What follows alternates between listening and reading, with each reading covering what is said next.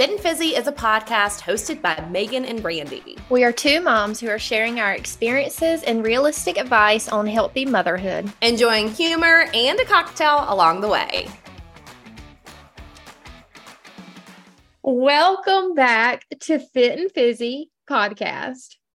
Oh my gosh, you guys, episode two. I'm so excited because I don't know about you, Magan, but my DMs have been blowing up. Like, I have loved hearing from everybody that's been listening. I love seeing the tags, like you're listening to it in your car and you're tagging. And we are so, we're just so glad that you're here and that you're back because this one, my friends, is going to make you giggle. It's going to take you back. It's going to take you way back. Um, I don't know about you. I'm looking, I'm sitting here and I'm looking out the window. It is 73 degrees here in Atlanta. It's so beautiful. Spring is here and summer is coming. It's also beautiful here. And I have to tell you that all I want to do is grab a beverage and sit on our back deck. Oh my gosh, it's 100% margarita weather. margarita weather. You know what else it makes me want to do or it makes me think about? What? Um, crash diets. I don't know about you, but pass Brandi, as soon as the weather would turn just a little bit warm, I would want a margarita, but I would also want to crash diet. Oh, because it's like Keeny weather, right? It's time. it's shorty shorts and Keeny weather. You're like, all right, I got five weeks to get shiz done. Here we yeah. go. the, the, let me just get like the quickest results possible um, with a margarita in my hand. I don't know about you, but like I had like my formative years were in the 90s. Um, and I grew up in what I call the Slim Fast household. So every year around this time, my mama would start slamming some Slim Fast because she was getting ready for summer. She was getting her summer bod ready. I feel like all of our moms at that time were doing the exact same thing. What, like two shakes and a sensible dinner or something? What's sensible, first of all?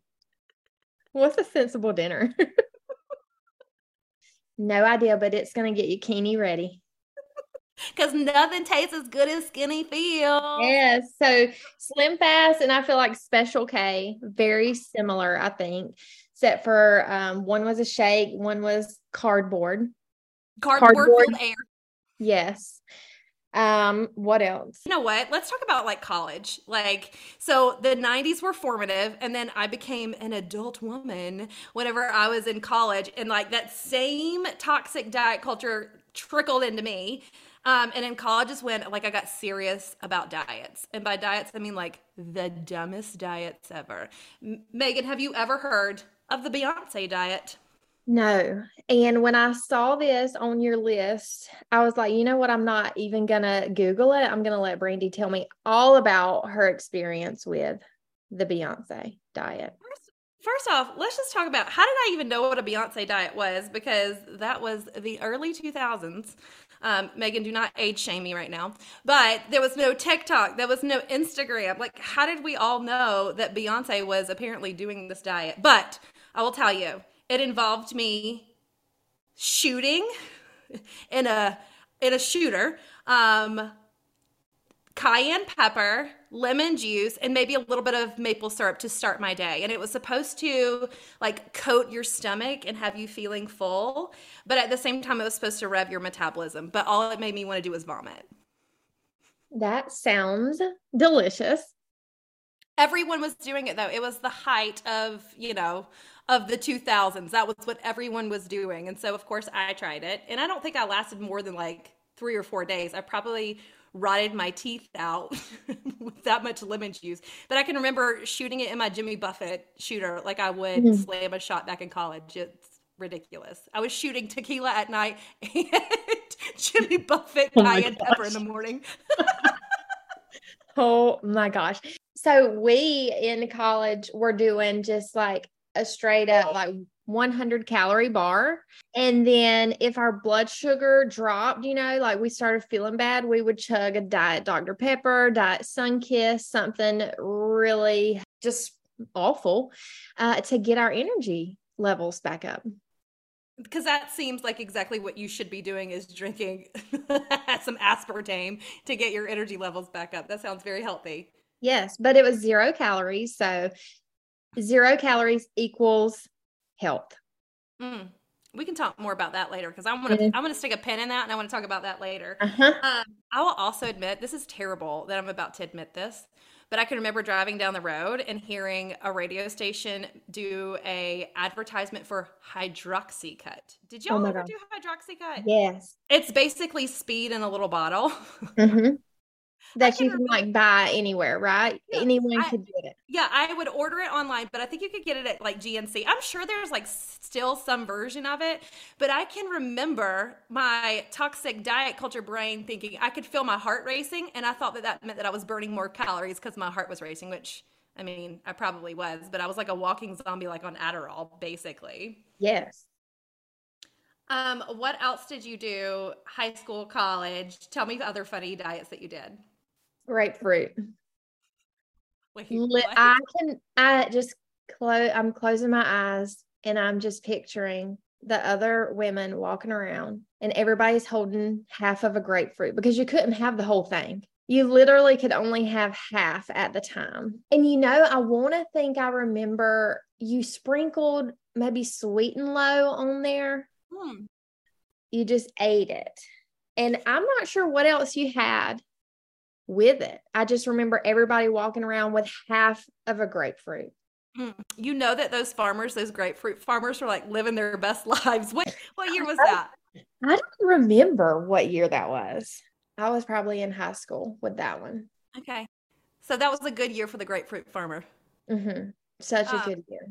I can remember seeing women having this bowl of of uh, grapefruit, and they would put cottage cheese in it, and then sprinkle black pepper on it. Which cottage cheese is having the major glow up in 2023. Let's be honest. It is.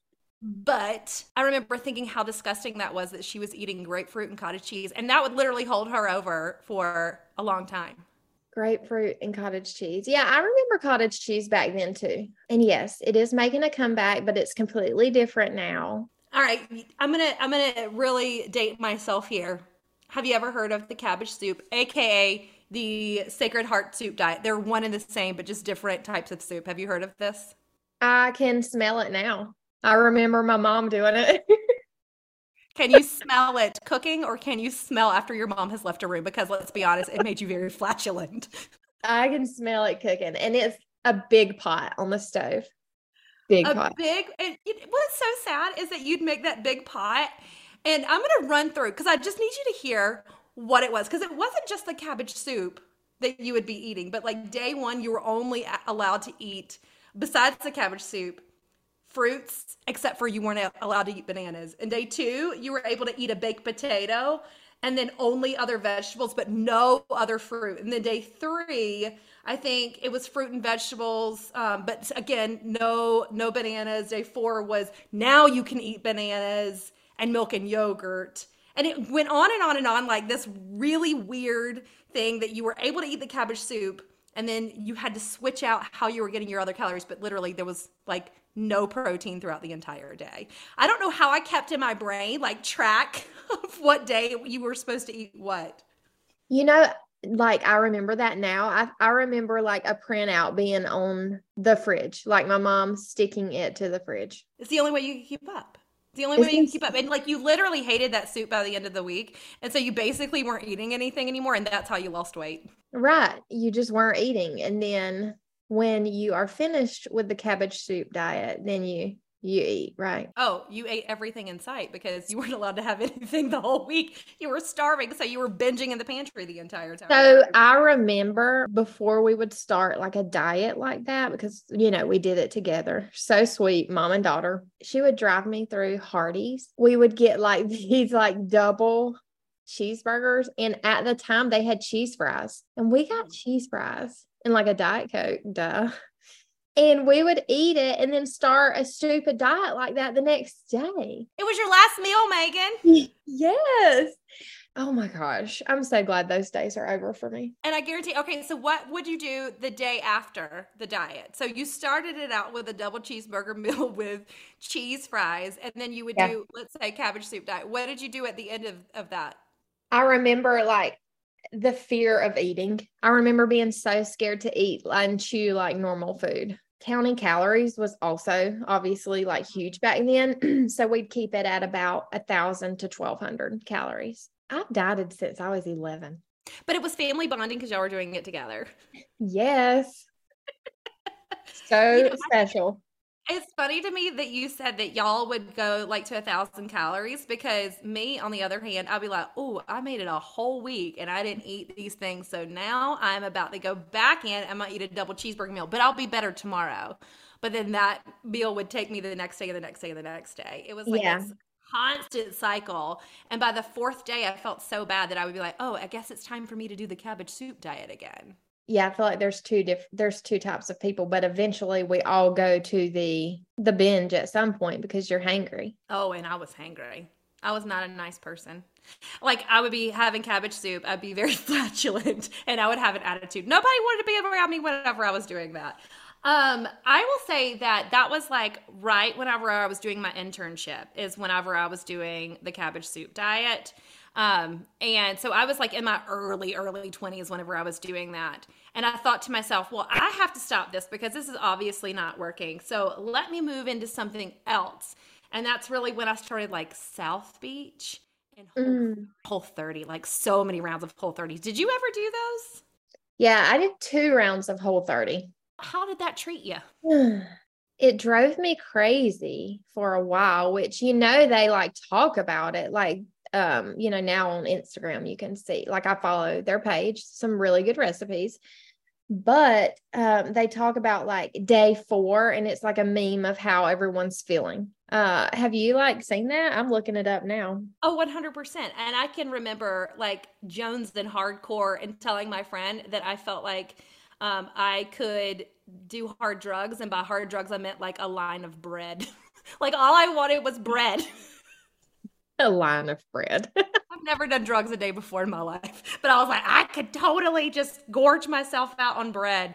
Yeah. And I think that that's so funny because when you're limiting yourself so much that you start craving things like bread, that should probably tell you that you need mm. to eat a little something.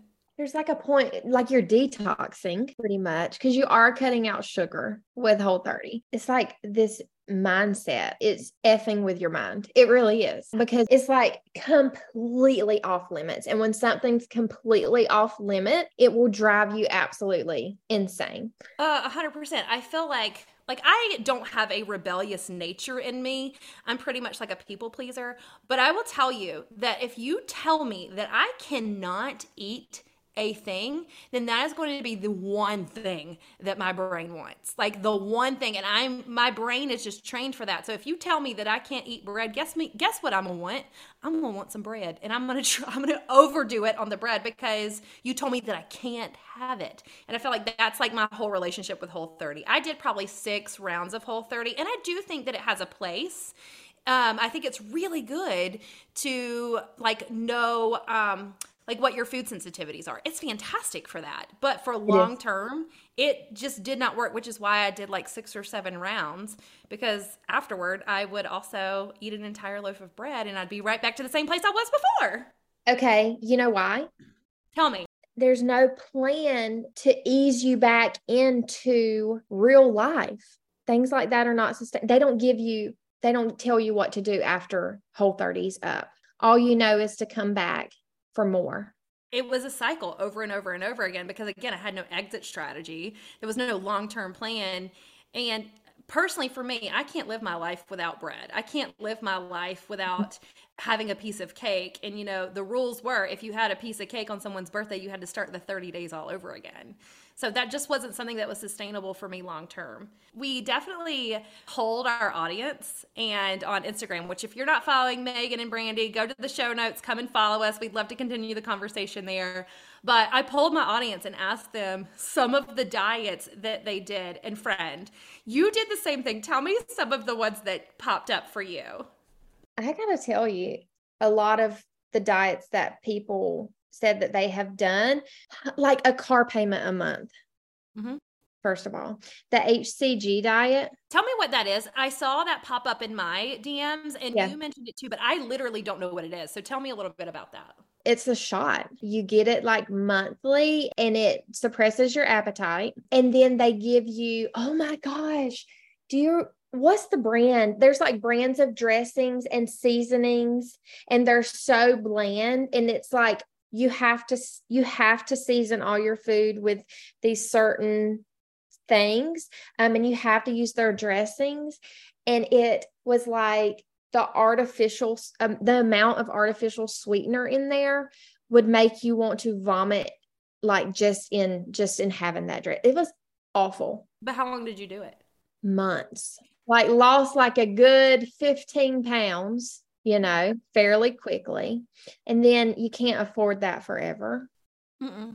So eh, you stop, you're feeling good, you got 15 pounds off, you know, then you go back to living life. A couple months down the road, look back and your pants are tight again. You're like, crap, all that money wasted. I could have bought a purse. You could have bought a purse, but did you then turn around and do the HCG diet again? No, definitely just went to something different. Okay, that, yeah, because you just but, moved on and did the next thing. Um, yeah. I started laughing at the amount of people who did Special K, which I also did Special K, and that was like you replaced. I think it was two meals a day with Special K. A lot of low carb. A lot of low carb.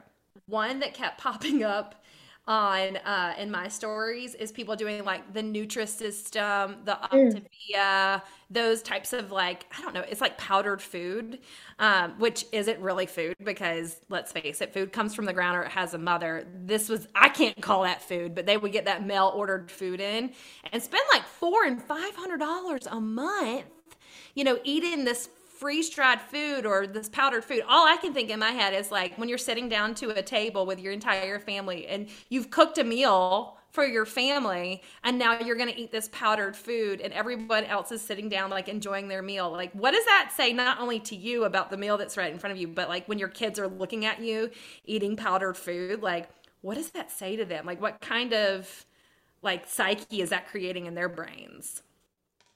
I agree. It honestly like that makes me really sad to even think about.